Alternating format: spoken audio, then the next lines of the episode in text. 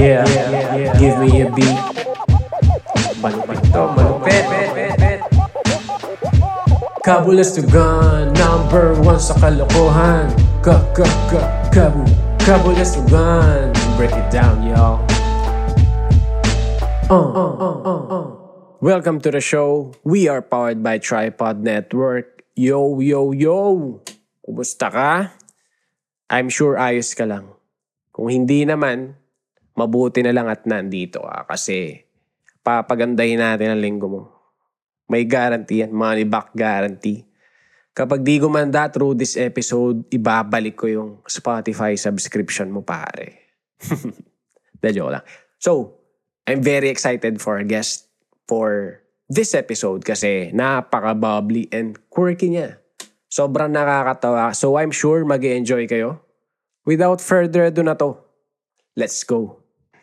Boom! Welcome sa isa na namang episode ng Kabulasugan, the podcast. And ang guest natin today, nako, sigurado magugustuhan niyo to. Isa siyang TV host, online personality, gender equality advocate, and student siya ngayon ng counseling psychologist masters. Everyone, please welcome Miss Hershey Neri. Boom. Hey! What's up, Miss Hershey? Kumusta ka? Ang saya ko. Kilala na kita. Nako, it's an honor na nandito ka. Alam mo ba? Nako, kakapanood ko lang nung video mo na umiiyak ka. Lagi ko umiiyak kay ano to. Lagi bang umiiyak? Nung kasi una kitang minessage para mag-guest dito, no? Binalikan ko yung pinakaunang-unang message ko sa'yo. Way back, 2020 pa pala siya. And I was asking you na kung pwede bang i-feature yung video mo from... Oo, nakita ko siya from Twitter kung saan parang nag-third wheel ka kay... sa isang lady tsaka kay Vico Soto. At Vico Soto. Yan. Shout out. Yan. Doon kita unang nakilala. And from then on, grabe yung mga content mo. Sobrang nakakatawa. So, nag-aaway sila. Tapos ako yung friend na umiinom lang ng milk tea. Tapos, yan. Oo. Para matanggal yung awkwardness. Gusto nga milk tea. Paying milk tea. So masasabi ko na since mga followers ay nagpa-follow ng Instagram page noon is parang less than 10,000. Ganun. So start ako nagbi-build ng following. And so masasabi ko na isa ka sa mga, nagpalago ng following. So welcome to the show. How was... I love it. Hindi, fan talaga ako ng Kabulasugan. As in, everyday, hindi pwedeng, hindi ako manood ng mga stories niyo. Kapukuha ko sa story. Yung today, yung inaangat yung debutant, tapos inangat yung paano. Grabe. Oh. Katabi niya. Sobrang kulit eh. Sabi. Yung mga ganun na sinesend ng mga followers is sobrang nakakatuwa din. Kasi ako mismo, hindi ko naman alam kung saan ko din kukunin yung mga iba. So, bigla-bigla na lang may ganun na sobrang sabaw. So, ang ganda lang. Ang ganda kasi Pilipinong-Pilipino. Diba? Yung humor, it's so cultural. Hindi mo din siya ma-explain sa hindi Pinoy. Ba't siya nakakatawa? Oo nga eh. Diba? Yun yung kinaganda rin niya. Ang ganda. Para tayong lahat may inside joke na tayo lang nakakagets. Ganun. Oo. So, ganun. Napakasaya. And masaya na nag-guest ka dito. Pero umpisahan ko muna sa pangalan mo, Hershey. Yung pangalan mo kasi is parang well, syempre, chocolate. Pero tatanong ko lang sana kung ano ba to, common na pagmulan ng start ng conversation o kaya pick-up line, ganun. Alam mo, pet peeve ko yan. Dati, nung single ako. Okay. Nung single ako, syempre, online dating, ganyan. Mm-hmm. Tapos, yung unang-unang line, siguro 7 out of 10. Yung unang-unang line, sabihin, "Hi, I'm Cadbury." Parang, ano i-reply ko doon, diba? Ano i-reply mo doon? Hindi ko nire-reply. May gumana na ba ever na pick-up line? Wala. Like, pangit. Anong gagawin mo sa "Hi, I'm Cadbury"? Diba? Ano ba? Para magbasa yung Cadbury? O diba, ang hirap kasi sabihin ng Cadbury. Oo nga, diba, no? Wala man lang nag-answer ng Mikmik or parang beng-beng. Mas pwede yun. Parang mas pwede yun. Like, kung mag-iisip ako na, parang wala rin akong maisip eh. So, well, nakita ko rin yung isang mong video kasi na napagkamalan na name ng dog, tama ba? Name ng dog yung name mo? Alam mo yung pangalan ko, pang-aso. Hershey. Isa pa yun eh, di ba? Well, totoo naman, may makilalang dogs din naman ako na pangalan is Hershey. Cute kasi. Cute kasi yung name. May pang-aso pangalan ko, men. Oh. Mas ito ha, kasi walang asong Marites. Oh, walang asong Jennifer, di ba? Tama, tama. Hershey, pang-aso yun eh. Kahilera ko yung tofu. Alam mo ba, nung nagpapangalan ako ng aso, meron kasi ako dati na Jack Russell Terrier. So, sa sobrang tamad ko mag-isip, hulaan mo ako ng pangalan niya. Fluffy. Hindi, Jackie. Sobrang tamad. Tapos, nung nagka-Pomeranian kami, na yung Pomeranian, na sobrang tamad ko ulit, muntik ko na siyang pangalanan ng Pom-Pom. Okay, sobrang tamad lang. Pero ikaw, di ba, may dog ka? May dog ako. Oo, okay. Siya yung buhay ko ngayon. Ano name niya? Yakuichi. Yakuichi. Diba? Gusto ko nga, sabi ko sa next dog ko, gusto ko pangalan. Either Marites, pag babae, or Ernesto, kapag lalaki. So, ipapangalan mo rin, pang tao na lang din. Oo. Okay. Yung yung parang mahirap din kasi mag-isip ng mas aso pa, ganun. Ano ba yung mas asong pangalan? Kisses, ganun. Like chocolate related. Diba? Pwedeng Kumusta naman yung yung student ka pa din ba up until now? Struggling. Okay. Struggling freelance artist, struggling student, trying to make it work. Oh. So you're juggling basically yung mga ginagawa mo. How do you find it yung juggling? How do you find it the juggling process? Oh. Sabi mo dito, simple lang yung podcast natin. Bakit ang lalim? Oo, sabi ko chill lang no? Pero chill pa rin naman siya. Okay. Hindi, ito yung natutunan ko is that you have to let go of the idea of perfection. Kasi parang yung gusto mo, the ideal situation is napakagaling mong artist tapos napakagaling mong student. And doon ako nahihirapan na I realized you just have to take it day by day. Sometimes you will prioritize work and that's okay. Sometimes you will prioritize studies and that's okay. So kahit, kumbaga, wag ka lang ma-overwhelm day by day. Like parang, kinuwento ko nga one time from taping, diretso akong class. Mm-mm. Tapos after class, work na naman. Ang hirap talaga. So sa mga tao dyan, So, malamang tao, wala namang aso diba? Nakikinig sa atin, di ba? Oo, sinakises na. Sa mga nakikinig ngayon na nagwa-wonder yung kung gusto ba na mag-aral ulit. Alam mo, kaya naman eh. Kung may passion ka talaga for it, kung may why ka talaga, you just have to let go of the idea na magagawa mo siya perfectly. At okay lang. You just have to survive. You just have to have your why. Tapos, Kumusta naman yung psychology? Ba't po siya napili? Kasi ako, personally, like nung first year college ako, hindi kasi ako psychology, other course yung tinake up ko.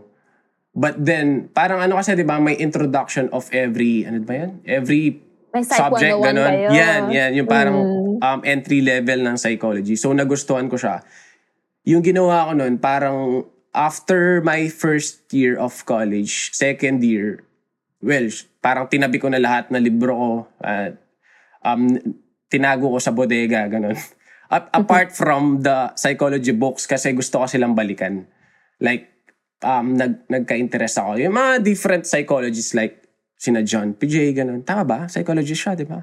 Parang ganun. Oo. Yan, yan. Oh. Sila yung parang mga, ang ganda ng i-pick yung brain nila through the box side, ano, yung mga, ano, na-encounter ko. Pero ikaw, kumusta? I mean, paano mo siya, paano ka na-inspire na yun yung i-take up mo? Like, bumalik sa studies? Ganun. Okay. So whenever people ask me this question, medyo mahaba yung answer ko kasi it's really a journey. Okay. Yung una kong course kasi in college was nursing. Okay. Kasi gusto ako ng parents ko maging doktor tulad nila. And parang my whole life, akala ko I'll follow their footsteps kasi I was molded ng ganun eh. Hindi, kailangan mong maging parang yung magulang mo. Ganyan. So nung nag-nursing ako, na-realize ko, hindi ko pala kaya makakita ng dugo. Ayoko pala. Ayoko. Yun yung nakakapagpa-back out, eh, di ba? Sa mga like nursing. Ganun. Tapos, pag nag-aaral ako, hindi ko siya ma-absorb. Kumbaga, hindi ako nag-e-enjoy. Parang goblet cells, secrete mucus.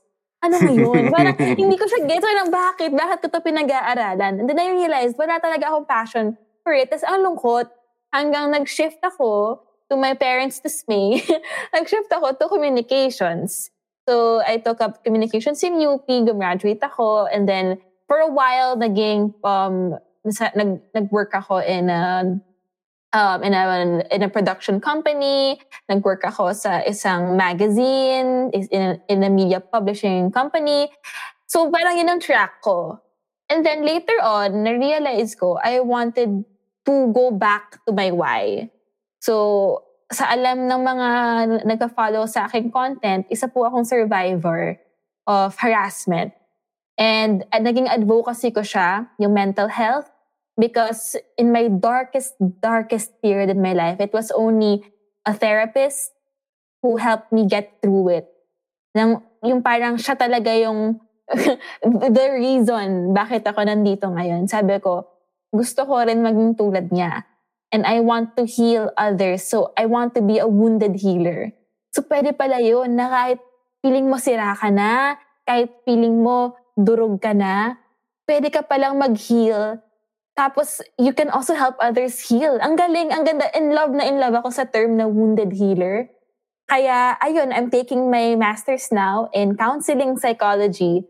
Kasi, ang gusto ko naman, ma-integrate ko ang love ko for creative arts sa counseling. Gusto ko parang makahanap ng way para we can talk about it in the entertainment industry, sa mga makikita natin sa pelikula, makikita natin na content. Gusto ko meron siyang integration ng mental health, ng gender equality. So yeah, basically this is my why. Finding healing through art and psychology. Ang ganda nun. I mean, through your life experience, kaya mo siya, na-take up. Naalala ko tuloy yung isang quote ni, Friedrich Nietzsche. Tama ba yung pronunciation ko? Pero ang sabi niya kasi is about din sa finding your why, no? Mm-hmm. Sabi niya, he whose life has a why can bear almost anyhow. Mm-hmm. Parang napaka-inspirational yung quote na yun. Oo, kasi pag yung why mo is parang intact and yun yung binabalik-balikan mo. Ma-inspire ka to do anything, like parang almost nothing is impossible. Mode ka na. Parang ganun. Totoo. Parang whichever situation you find yourself in, anong matuturo sa akin nito at bakit ako nandito? It all goes back to your why. O, dumip dive na tayo sa very serious, no? Oo. Kala ko naman, seryo. Kala ko chill lang tayo dito. Diba so, haluan natin ng konting kabulastugan yan, Hershey. Kung game ka. So, yung mga guests kasi dito, may mandatory question ako na kabulastugan related, which is, you have to share with us. You have to talaga, at least one kabulastugan you've done in your life. But this time, something na na hindi ka nahuli or di ka na ground or you got away with it. Yan. Ano nga ba? Na hot seat, no? Ano answers ng iba? para alam ko, ile-level ko. Well, yun nga, nasabi ko yung grounded. Yung ano lang, like may school-related or meron naman severe na muntik nang na-police, ganun. Pero ikaw, depende sa'yo. Sige, siguro start small muna tayo. Yan. Ano? Alala ko lang, nung college ako, syempre Harrison Plaza, diba? Yung puntaan. Kasi UP Manila ako eh. Oo. So, natambay ako sa Harrison Plaza. Eh, wala akong baon. Tapos gutom na ako. Tapos yung katabi ko, na table, alam mo, nag-order sila nung malaking fries. Mm-mm. Tapos, hindi nila inubos. Wala pang kalahati. So, malis na sila. Okay. Sabi ko, sayang, di ba? Food wastage yun, di ba? Mm-hmm. Save the world, ganyan. Yeah. Kinain ko. Tama naman. Yung mga buraot moves eh, no? Sa mga buraot moves eh, naalala ko nung bata kasi kami, dinadala kami like sa mga fast food, ganun, sa may mga masarap na chicken, like yung Jollibee, ganun. And then, yung mama namin, pinagbabaon kami ng extra rice kasi lalaki kami lahat, so malakas kami magkanin. So like in the middle of eating, ganun. Ilalabas namin yung rice, ganun. Tapos yun yung parang ano namin, pampabusog, ganun. And then eventually, bawal ba yun? Sorry Jollibee ha, pero ganun eh. Tapos yun hanggang na-pick up na namin. Pero buti na lang, may mga sumulpot na, alam mo na, yung mga only rice na restaurants na ano, hindi ka na malilimitan when it comes to, yun, yung extra rice nga. So, yun. Uy, ano po? Ito, no joke to ah. No joke to. Dati nagtatrabaho ako sa Ortigas. Okay. So, syempre, tambayan ko, food court. Mm-mm. Lunch break ako dun sa food court. So, katabi ko, sarap nung kain. Tapos, yung bag niya malaki. May ano siya, parang ano, sinanay, ganyan. Mm-hmm. Bag siyang malaki. Bigla siya naglabas. Not kidding, ha? Rice cooker. Oh my gosh. Nilabas na rice cooker. Let's go, just rice. Sabi ko, walang lipat-lipat sa Tupperware. Rice cooker talaga. Hindi, pagka sinasa rice cooker, di ba, yung ano nun, ilalagyan nun, mame-maintain yung init. So, so, kung magdadala ka na rin ng rice mo from home, better na ano na, yung mainit-init pa. Gusto ko nga humingi eh. Diba? Parang yun yung ano eh. Tsaka may marami din ako nakikita nagba-viral, like nagdadala pa nga ng ano, yung sa saging, yung dahon ng saging, ganun. So parang budal fight. Yeah, nagbubudal fight sa mga ano, mga fast food. So, ang saya. Diba? Yung feeling ko, pang Pinoy na ano lang yun eh, na treat eh, no? Totoo. Yung mga ganung kalokohan.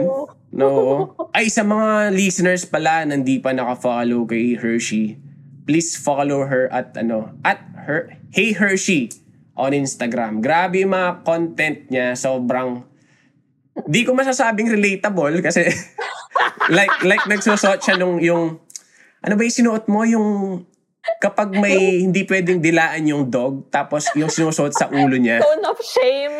Yan, yung cone of shame. Nagsusuot siya ng ganun. Pero sobrang nakakatawa. Para sa akin, almost like ano eh.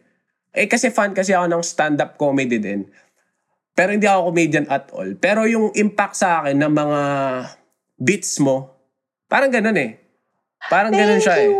Di mo ba naisipan na pumasok sa ganun, like stand-up comedy? Alam mo. Kasi rare yung ano eh, yung women din sa stage. Di ba? Oo. Pangarap kong maging comedian. Promise. Grabe. Dream ko yun. Tapos yung mga friends ko sa Naredo Oliero, na stand-up comedian. Pinipilit akong mag-stand-up. As in, i-mentor daw nila ako everything. Sabi ko, I'm shy, charot. Pero sige, let's see.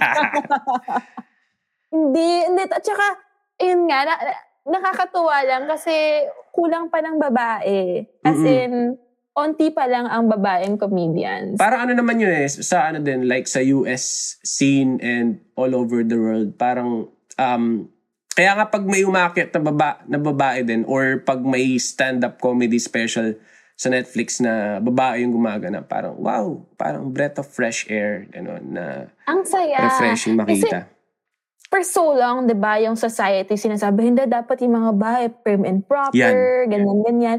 But, no, you see these amazing women comedians na sobrang gago lang. Alam mo yun? Ang saya, ang saya. I love it. Oh. Para siyang, ayun nga, breath of fresh air. Ah, isa pa palang video mo na para sa akin yun yung parang boom. Yung ano mo, yung boom vagina video. Boom vagina! Yan, napaka-viral niyan noon eh. 2018 yata to eh. Wala pang Kabulastugan nun. Pero nag-resurface siya eh, somehow. Di ko alam ha, ako lang ba yung nakakita ulit? Or parang nag-resurface talaga siya? Siya? Kasi nire-upload ko sa TikTok. Kasi hindi ko kaya sa TikTok noon. Twitter tama. Pa lang noon, di ba? Tama. Sabi ko, ipost ko kaya sa TikTok. Ang ganda nun. Kasi parang ano eh. Like kapag sinearch mo yung word na boom vagina, wala naman ibang lalabas na result eh. Yung parang sa'yo lang, ganun. May lalabas. Siguro sa search page, siguro 1 or 2, 3 videos sinung akin. Tapos fourth, parang medyo iba na. Eh, parang iba na. Oh, like, oh, ano ba yan? Oh my God. Ibang part of the internet na to. Tama. Hindi na to. Like, so, across all platforms, active ka ba? Across all platforms. Like Facebook, Twitter, Instagram. Okay. Pero sa like sa TikTok, ang bilis din kasi, no? Kaya, I mean, sabi mo, nire-upload mo. So, ang bilis ng growth din dun and all. Nahihirapan ako sa TikTok actually kasi ang bilis ng pangyayari. Parang, like, paano ba? Di bago na naman. Hindi pa nga ako challenge yung 10. Lahat lang akong ganong entry, ibang challenge na naman. Like every week may dance craze na na kinahuhumalingan, parang ganun. So, mabilis nga, tama yung pangyayari. Pero sa TikTok din kasi, ang daming masyadong ewan ko misinformation ngayon. Kaya sa mga nakikinig, kung nagti-TikTok kayo, tas may parang dyan, about history or something, siguro mag-research kayo. Pero kung sayaw-sayaw lang, I mean, yung mga funny contents naman is nakakatawa talaga. Kasi most ng hati yung millennial tsaka Gen Z. So marami ding nakakatawa. Kapupulutan ng ng saya din talaga. Sobrang benta talaga yung TikTok na pinost mo. Yung pinaprank niya yung kapatid niya na may standy na mukha. Nagsi-CR yung kapatid. Oo. Diba? Ito nasabihin ko to, mas nagiging funny yung mga pinopost mo dahil sa captions mo. Ang galing mo mag-caption. Thank you. Turuan mo nga ako kasi hindi ako marunong mag-caption. Paano mo nagagawa yan? Ba't ang funny mo? Hindi, parang sa akin kasi, like, nakakatawa na yung video. So, to do justice lang dun sa video itself, I have to at least make the caption na nakakatawa din. So, parang ganun. Minsan naman din kasi, parang di na kailangan nung caption at all. So, parang supportive, quote-unquote, ganun na lang yun. Ika-caption mo. Pero, babalik ako sa, yung mga ginagawa pa rin. Like, nagka-first stint ka na rin sa showbiz, Kumusta? Kumusta yung experience na yun? Ang saya! Doon ko na-realize na gusto ko palang nagpapatawa ng mga tao. As in yun yung kumbaga sagaw ng puso ko. I love it talaga. Ever since ba, parang mo na siya, may dream ka na nung childhood na gusto kong mag-artista, ganun? Nung bata ako, kasi ito kinikwento ko talaga to. Pati kanila Red, din sa mga podcast na kinikwento ko. Nung bata kasi ako, nung estudyante ako, hindi naman ako yung crush ng bayan. Hindi ako yung pinipiling muse. Diba laging may class president, may muse, may escort, secretary. Diba may ganon? Never ako naging muse. Tapos, hindi din ako sobrang talino. Hindi ako nananalo sa mga quiz bee, ganyan. So, kung hindi ako sobrang ganda, kung hindi ako sobrang talino, what is my place in this world? Sige, ako na yung magiging funny. Ganon. Nakarelate naman ako. Lalo bata ako, sabi ko, sige, ako na lang yung funny girl. So, gustong-gusto ko yung nagpapatawa ng class, pag may mga role-playing, ganyan. So, I think bata pa lang ako, innate na sa akin yung entertainment. Okay, napakaganda. Ang dami mo din, parang ginagawa tulad ng napag-usapan natin kanina. Pero yung isang nakastruck din sa akin sa yung mga line of work mo is yung advocacy mo, which is gender equality. Tapos nakapanood din ako, like yung The Hershey Show. Sorry, nabulol ako sa S tsaka H. Pero ang ganda rin ng title kasi her, like yung pronouns ng her tsaka she, di ba? And then, tapos show. Kasi yun din name mo. Well, in-explain ko. Pero yun, napanood ko yun. And yun, it's also a feminist advocacy. And parang sabi ko, but parang dalawa. So, I had to research din. Ano ba talaga yung definition ng word ng feminism? So, pumunta na lang ako sa dictionary. It says on Merriam-Webster na feminism is being about all genders, having equal rights and opportunities. So ako, narinig ko na yung feminism for a decade now. Tas, yun pala, yung textbook, dictionary definition niya, na parang, wow, ito pala yun. Ba't di ko alam na parang dapat ganito naman talaga. Parang ganon. Diba? And, yun nga, like I said, napanood ko yung isa mong What is Feminism video. And nagustuhan ko yung sabi ng isa mong guest na si Yeisha, where you all talked about intersectional feminism. And sabi niya, this is the best type of feminism because it embraces everyone and struggles of everyone, even if you don't personally experience it. It embraces the identity of every woman in every part of the world, every part of economic ladder, and acknowledging these experiences to be valid. So, nandun pa rin siya, nakapaloob dun pa rin siya dun sa all genders having equal rights and opportunities. And the thing I want to ask you is, I think napahapyawan mo na din kanina na about dun sa, connected din sa, psychology na tinitake up mo din nga. Pero yung nag-inspire sa'yo na dito sa advocacy na to? Siguro it all comes back doon sa experience ko noong 2015 kasi naging advocacy ko to because I turned my pain into something na parang sabi ko, ang sakit-sakit-sakit na to. What purpose can I find from this? And syempre, I'm not saying that the pain existed para magka-purpose ako. No. It's not like that. I don't feel, hindi ako naniniwala sa parang trauma makes you stronger. Hindi totoo yun. Kasi, no woman should have experienced this. No person should have experienced harassment. It just so happened na I found something to cling on. I found this light at the end of the tunnel. Ang dami ko sinasabi, no? Kasi noong 2015, I experienced harassment and sobrang grabe yun. And wala pang Me Too nung panahon na to. It was so taboo. And I was 19. I was a child. Tapos parang looking back, naiiyak ako when I think about it. Kasi bata pa ako noon. And ang nangyari kasi is, if I can talk about it, going to school, I was walking to school and then I saw my ex-boyfriend and then my ex-boyfriend, sinabihan niya ako ng mag-usap tayo. Sabi ko, hindi ko kaya pwede makipag-usap kasi may exam ako. Pwede bang bukas na lang? Hindi, makipag-usap tayo ngayon. Bakit? Tungkol saan ba? Tungkol sa pagiging pokpok mo. Oh, kumanon siya. Okay. So parang, ano nangyayari? Whatever. So, I walked away. Tapos, some sort of martial arts siya. Sinakal niya ako. Okay. And then, first time ko ma-experience yung buong mundo mo nagbo-blurry. Kasi mga tao nakatingin lang talaga sa'yo.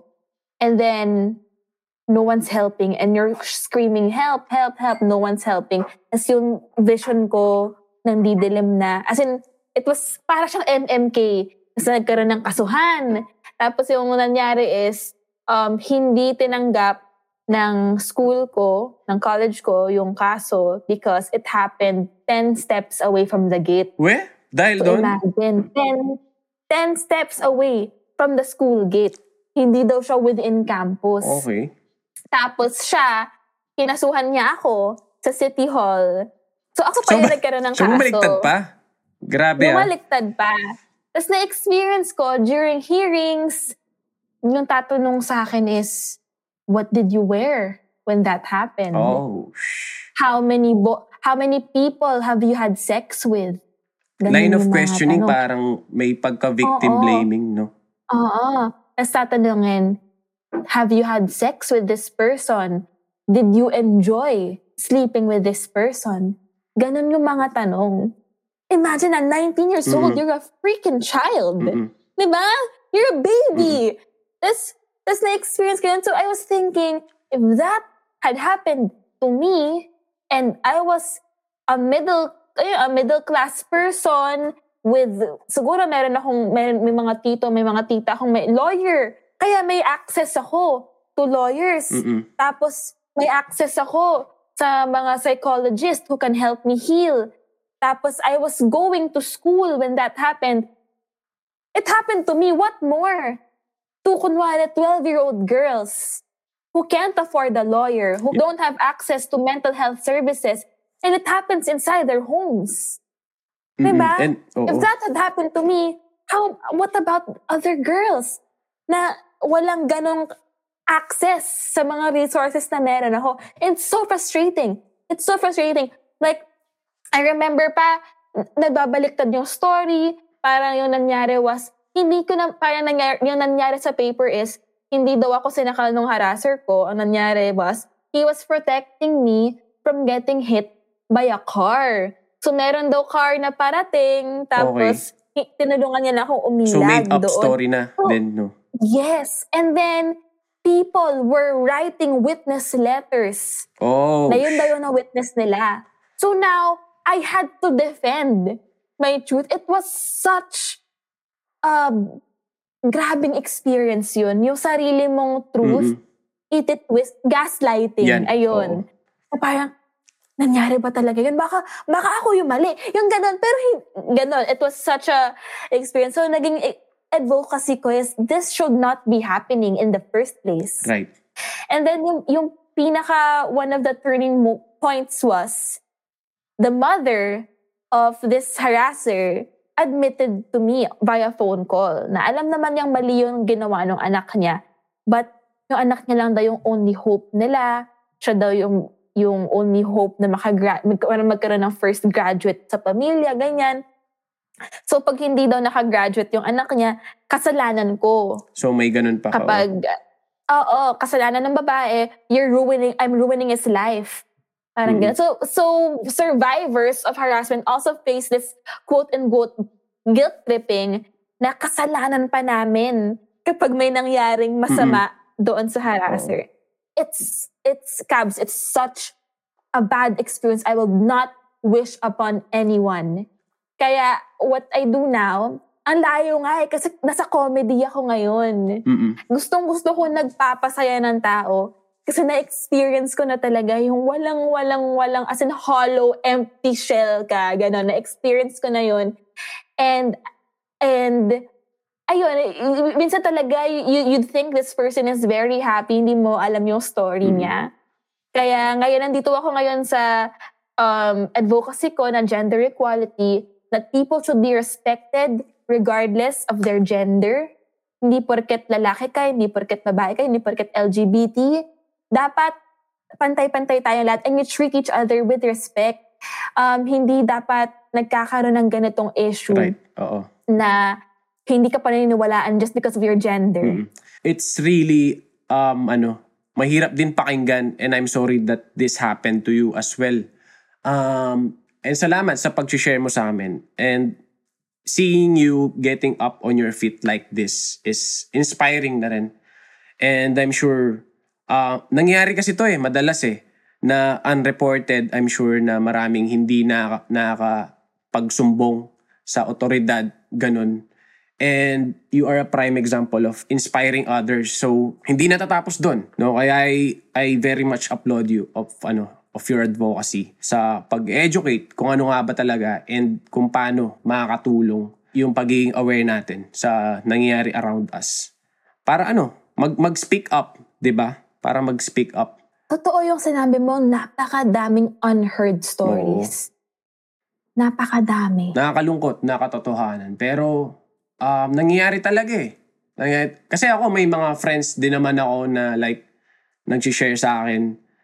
Milder story siguro. Pero all the same na harassment pa din. Mm-mm. Kaya, totoo. Ayun, maganda na napupush like yung mga ganitong advocacies. And yung mga napapapasa na rin na as bills and laws na nakapalibot doon. I just wanted to add to, ang ganda ng sinabi mo na hindi siya intensity. Alam mo yun? Hindi siya intensity measure na parang, ay, ito maliit yung kwento nito. Ito malaki yung kwento nito. No, pantay-pantay tayo.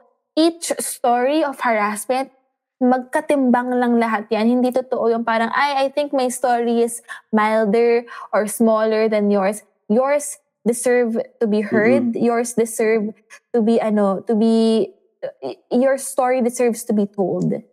And parang if you're a survivor of harassment and you're listening to this, what happened to you, you did not deserve that. You did not deserve that, but you will not be defined by it. You may be shaped by your past, but you will never be defined by it. Ang ganda nun. Yun. Hindi yun ang definition mo. Ganda. Sorry medyo heavy. Sabi ko, light lang nung nagpaalam ako sa'yo. Hindi, so, talaga ako kasi parang pag ito yung topic, kaya kailangan mo akong itigil. Hindi, oo, tama. Times up na, Hershey. Hindi yan magta-times up. Kasi, yun nga, at saka, nakikita namin like sa'yo, comedy, di ba? Tapos may ganyang story behind. Maganda lang din na i-tackle and pag-usapan kasi totoo naman ito na nangyayari. And ayun, grabe, nakakatuwa. Aside from comedy and showbiz, may ka pa ba gustong gawin? Yung pangarap ko talaga. Yan. I love writing. Nice. Okay. So kung pwedeng makagawa ng children's book about, alam mo yung parang malalim na topic pero pambata. Kunwari, sexual trauma, about yung ganun. Paano pa, or the concept of consent. Oo. Paano mo ituturo sa bata yun? So yun yung gusto kong pag-aralan. Mas. Paano makagawa ng gantong story? Tingin ko ngayon, kung may ganun man, mas tatangkilikin na. Kasi parang noon, parang medyo edgy. No? Pero kung may ganun ngayon, like, mas maganda kung mas maagang matututo about those, topics, Exactly. Exactly. And ito meron tayong Filipino author, one of my favorite children's book authors, si Dr. Luis Gatmaitan. Mm-hmm. Then meron siyang book called, or May Titi Ako. Or Ako Ay May Titi. Basta may ganun. Basta ganun yung title niya.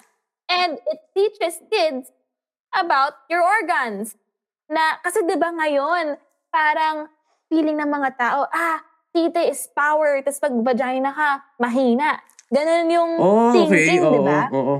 But it starts from the kids na no, titi is an organ. Right, yeah. You use it to pee. You use it, you clean it every day. Mga ganyan. Mm-hmm. Nakakatuwa. And sex education starts from this. Sa bata. And you teach children to call your organs titi and vagina. Mm-hmm. Pek-pek. Mm-hmm. Bakit siya may tabu na parang bakit nakakaya, bakit flower, bakit may mga code names pa tayo about it. Hindi, kailangan pagsimula siya sa, ito kwento ko lang sorry kung out of topic within ako. Topic yan. Hangang-hanga ako sa ate ko.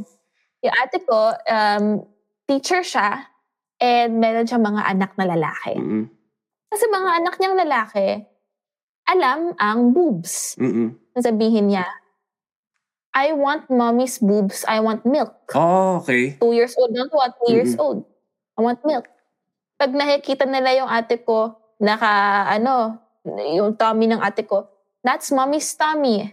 I lived there. Oh. Yung awareness na ganun, ano? Oo. Tapos, diba, makita nila mommy nilang naked. Oh, that's mommy's pee-pee. That's where I came out of. Ganda. Ganun sila. Ang ganda. Sabi ko, ganyan dapat, bata pa lang, may respeto na sa organs ng tao. Parang alam, at saka hindi siya sexualized. Oo nga, parang yung talagang definition niya, yun eh. At saka may napakinggan din ng comedian nun na sabi, hindi ko alam kung comedian or ano, pero basta sabi niya is, like yung word na ballsy, di ba? Like, yun yung panglalaki, na pag ganon, matapang ka, like, yung balls naman ng lalaki are sensitive na napakahina, 'di ba? Whereas yung whereas diba? Yung vagina, like dapat yun yung yung symbol of strength kasi those organ can take a pounding, like literally doon ka din galing, ganun. But like you said, tama 'yung sinabi mo. Na equal nga dapat. And kung ano talaga yung definition niya, yun. Ganun. At saka, natatawa ako kasi, what is it with men na parang nagwa-vandalize sila? Gusto nila mag-drawing ng picture ng tite. Diba? Tama din. Oo. Bakit puro sobrang glorified ng tite? Feeling ko lang mas easy siyang i-drawing. Yun lang talaga yung naisip ko. Kasi like, di ba, tatlong circle lang. I mean, yung isa oblong, pero dalawang circle, isang oblong. Kasi yung medyo, detailed, kumbaga. Like, kung galing ka na sa, BenCab Museum, di ba? Yung doon, yung statwa nung, vagina is very, di ba? Intricate, parang ganun. May labia minora, majora. Dami niyang parts na kailangan na very detailed. Grabe. Pusod na lang para madali. Isang bat lang. Diba? Nako. Ayun. And isa pa pala. Ito itatakil ko din. Nakita ko kasi yung post mo kahapon. And you were talking about you being a freelance artist. And naka-experience ka ng seasons of drought. Yung mga times na walang job at all. Or may nagka-cancel or what. Dahil sa pandemic, ganun. And I like how you change your perspective dun sa dati tinitignan mo siya as bum ka lang, but now it is still time to para sa isang bagay, ganun. Ano bang insight mo sa resting period? Ganun. Ganto kasi yan, Kabs. Kabs talaga tawag sa'yo. Ganto kasi yun. Last year, when the pandemic started, I literally had 2,000 pesos left in my bank. Okay. Intense, ha? As in, wala na akong trabaho noon. Kasi, syempre, host, walang events noon. Nag-cancel lahat, as in. And then, meron akong business noon. Nakakatayo ko lang. I started a co-working space in November 2019. So, okay. In a time of pandemic, who will go to a co-working space? Oo nga, mahirap yun. So, lugi ako doon. And as in, to the point na, oh my gosh, paano ko bubuhayin aso ko? tama naman. Paano ko bubuhayin sarili ko, di ba? Ang ginawa ko, bumili ako ng mga yoga mat. Oh, okay. Binenta ko sa Facebook at sa Instagram. Naging online seller ako. As in, HM sis, gano'n. In fairness, mabenta yung yoga mat nun kasi that time din ako nag-yoga mat kasi nga bawal yung gym, diba? Sa labas. Tapos, syempre, pa-push up ka lang. May naman na malamig yung diba, floor. So, yoga mat talaga yung Totoo. Diba? Ang daming bumili kasi lahat ng tao, balik alindog, ganyan. Oo. And then, so, nakabawi ako. It earned really well to the point na kaya ko nang mag-hire ng assistant. Okay, ganda. And then I hired a mother na breadwinner na walang trabaho. So sabi ko, ate, magtutulungan tayo dito. And then I got mga Grab and Lalamove riders, nagkakaroon kami ng parang, okay, magtulungan tayo. Para kaming small team. Nagtutulungan kami. Okay, aasenso tayo lahat. So yung mga riders, sila yung mga ABS-CBN na na-layoff, na nag-rider. Ang ganda. Kaya nagtulungan talaga kami. Parang looking back at that moment, ang galing nga eh na nagkaroon kami ng small community na nagtulungan lang kami. And then after a few months, may tumawag, ring, ring, ring. Sabi ko, random number. Ganyan. Tapos sabi, hi, I'm from TV5. Pwede ba ikaw mag-audition for this show?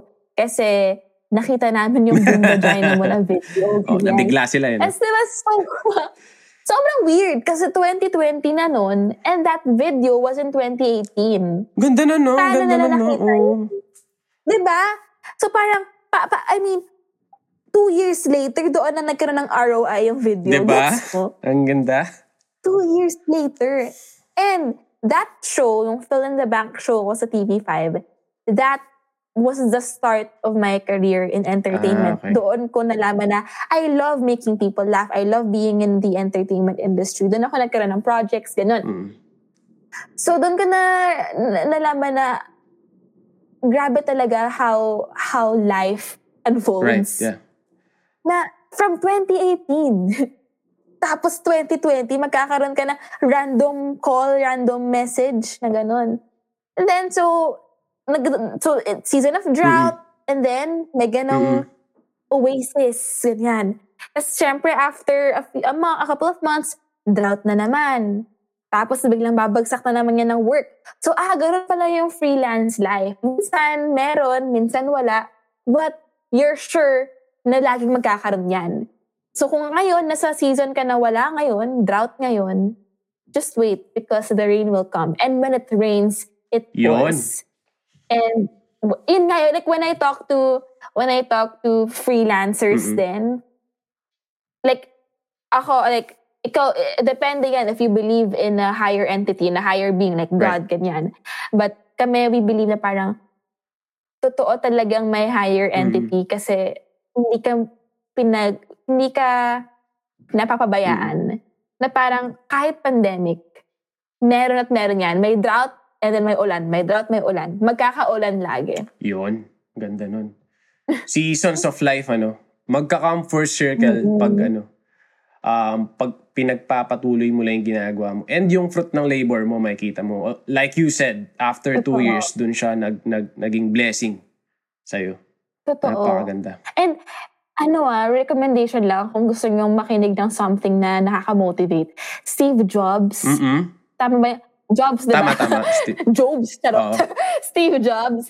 Yung commencement speech niya, hindi ko alam kung Stanford ba yun. Okay. Meron siyang speech, sobrang ganda. Kinwento niya lahat ng failures niya in life. Sige, papanoorin namin. Yung failures niya in life at the end of it all, napag-connect niya. Na kaya ko pala naranasan yun for this to happen. Because if that didn't happen, this wouldn't happen. So all these failures, it will lead you to something. All things work together for good. Like, okay, yung boom vagina video ko, nangyari yun kasi na-accidente ako. Tapos may nangyari sa phone ko, nalunod yung phone ko, nasira, ganyan. So, nung film ko yung video na yun, inis na inis pa ako kasi wala akong cellphone, ganyan. Ang ganda nun, oo. Yun pala, yun yung start ng career ko. So, kung hindi nahulog yung cellphone ko sa dagat, wala akong career ngayon. So it's so parang yun nga, you things will only make sense pag binalikan mo. Yan. Hershey, maraming salamat. Nako, sobrang nag-enjoy ako sa kwentuhan natin, no. And very honored nandito. Ikaw yung isa sa pinaka nakakatawang ladies na kilala ko. And ayun, actually nanood ako ng weekend nung Mark Twain inauguration ni Julia Louis-Dreyfus noong 2018. Ano lang, random video lang. Pero nasabi niya doon na laughter is a basic human need along with love and food. There's not situation, none, that is not improved with a couple of laughs. Everybody need laughs. And noong narinig ko yun, naalala kita kasi, yun, you light up the timeline and keep making. Please, keep making. videos na ganun, sobrang nakaka-entertain and nakakagaan ng mood din. So, maraming salamat sa pag-guest mo dito. And saan kanila pwedeng i-follow nga ulit? Thank you. Thank you, Kabs. Nakaka-touch yung sinabi mo. And ikaw din, keep posting. Ikaw yung favorite account ko talaga. Promise. Hindi, walang bola to. Yan. As in, pag-stressed ako, page mo yung unang-unang titignan para nang tumawa ako. So, I can say the same thing for you. And yes, follow Kabulasugan on Instagram. And of course, please follow me, Hey Hershey, on Facebook, on Instagram, Twitter and TikTok naman. Dalawa yung Y ko sa dulo kasi may kumuha ng username. Naku, pakibalik ko kay Hershey yung isang Y. Sa YouTube din po ako and Kumu. Ayan, puro Hey Hershey. And please watch Boyfriend Number 13 on WeTV. Ayun, congrats pala dyan. It's for free lang at sobrang saya po ng series na yun. Grabe. As in, feel-good series. Yan. Sa mga nakinig, kung nag-enjoy kayo, tsaka I'm sure may natutunan kayo din. If you like our episode, please tag us in your story. And maraming salamat sa pakikinig and see you on our next episode. Salamat, Hershey. Mabuhay ka. Thank you. Ingat ka parati dyan. All right. Bye-bye.